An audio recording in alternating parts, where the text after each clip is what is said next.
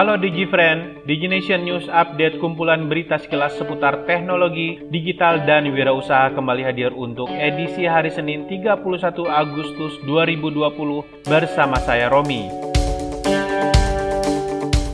perusahaan startup dari Indonesia Hai Pajak dinobatkan sebagai pemenang utama program Alibaba GET Challenge 2020 setelah sebelumnya berlaga dalam babak final 10 teratas bersama 9 tim lainnya dari Tiongkok, Thailand, Afrika, Korea Selatan, Filipina, Rusia, dan Meksiko. Hai Pajak merupakan aplikasi satu pintu yang ditujukan untuk meningkatkan sistem pelayanan publik dan memaparkan edukasi positif tentang pajak solusi digital inovatif Hai Pajak berhasil memenangkan Dewan Juri serta publik dengan mendapatkan vote terbanyak dalam kompetisi, menjadikan Hai Pajak pemenang utama Alibaba GET Global Challenge 2020 di antara 2000 tim dari 15 negara.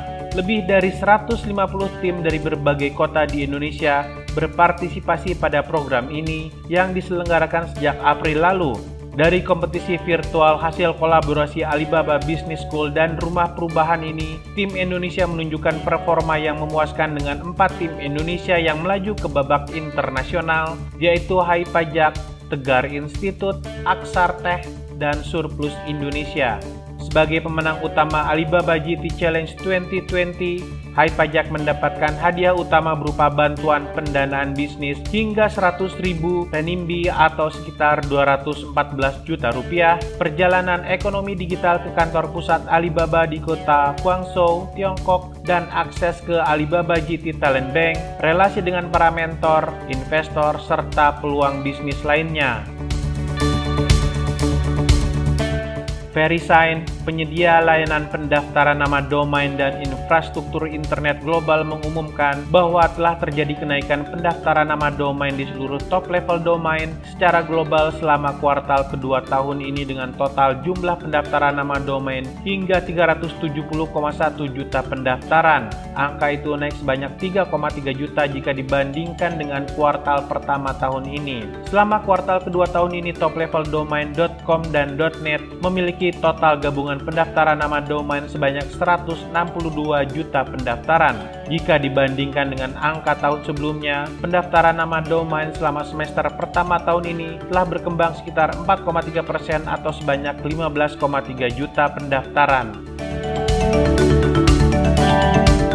Turnamen Indonesia Games Championship IGC 2020 yang diselenggarakan oleh Dunia Games, Telkomsel, dan Garena telah selesai dan berhasil menyaring 6 tim e-sport yang menyandang gelar juara dari kompetisi tersebut. Kenam tim tersebut adalah Magnus untuk game League of Legends, EVOS Esport untuk game Arena of Valor dan Free Fire kategori pria, Hearts Emotes untuk game Arena of Valor kategori wanita, Lovre X1 Team untuk game Call of Duty Mobile kategori pria, Star Edge Celestial untuk game Call of Duty Mobile kategori wanita, dan Toxic for Life untuk game Free Fire kategori wanita. IGC 2020 memiliki catatan menarik yang menunjukkan kontribusi kuat dalam memajukan industri e-sport di Indonesia secara menyeluruh dan berkelanjutan. Dari sisi jumlah peserta, IGC 2020 kali ini diikuti oleh lebih dari 34.000 orang peserta yang tergabung ke dalam lebih dari 8.200 tim. Persebaran asal peserta IGC 2020 pun berhasil menjangkau berbagai daerah di Indonesia berkat penyelenggaraan yang dilakukan secara online secara keseluruhan, peserta IGC 2020 berasal dari 457 kabupaten kota di Indonesia dan tiga negara Asia Tenggara yaitu Malaysia, Singapura, dan Filipina.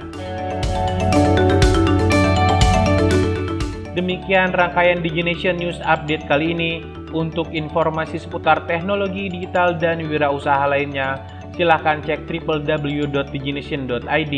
Salam dan terima kasih.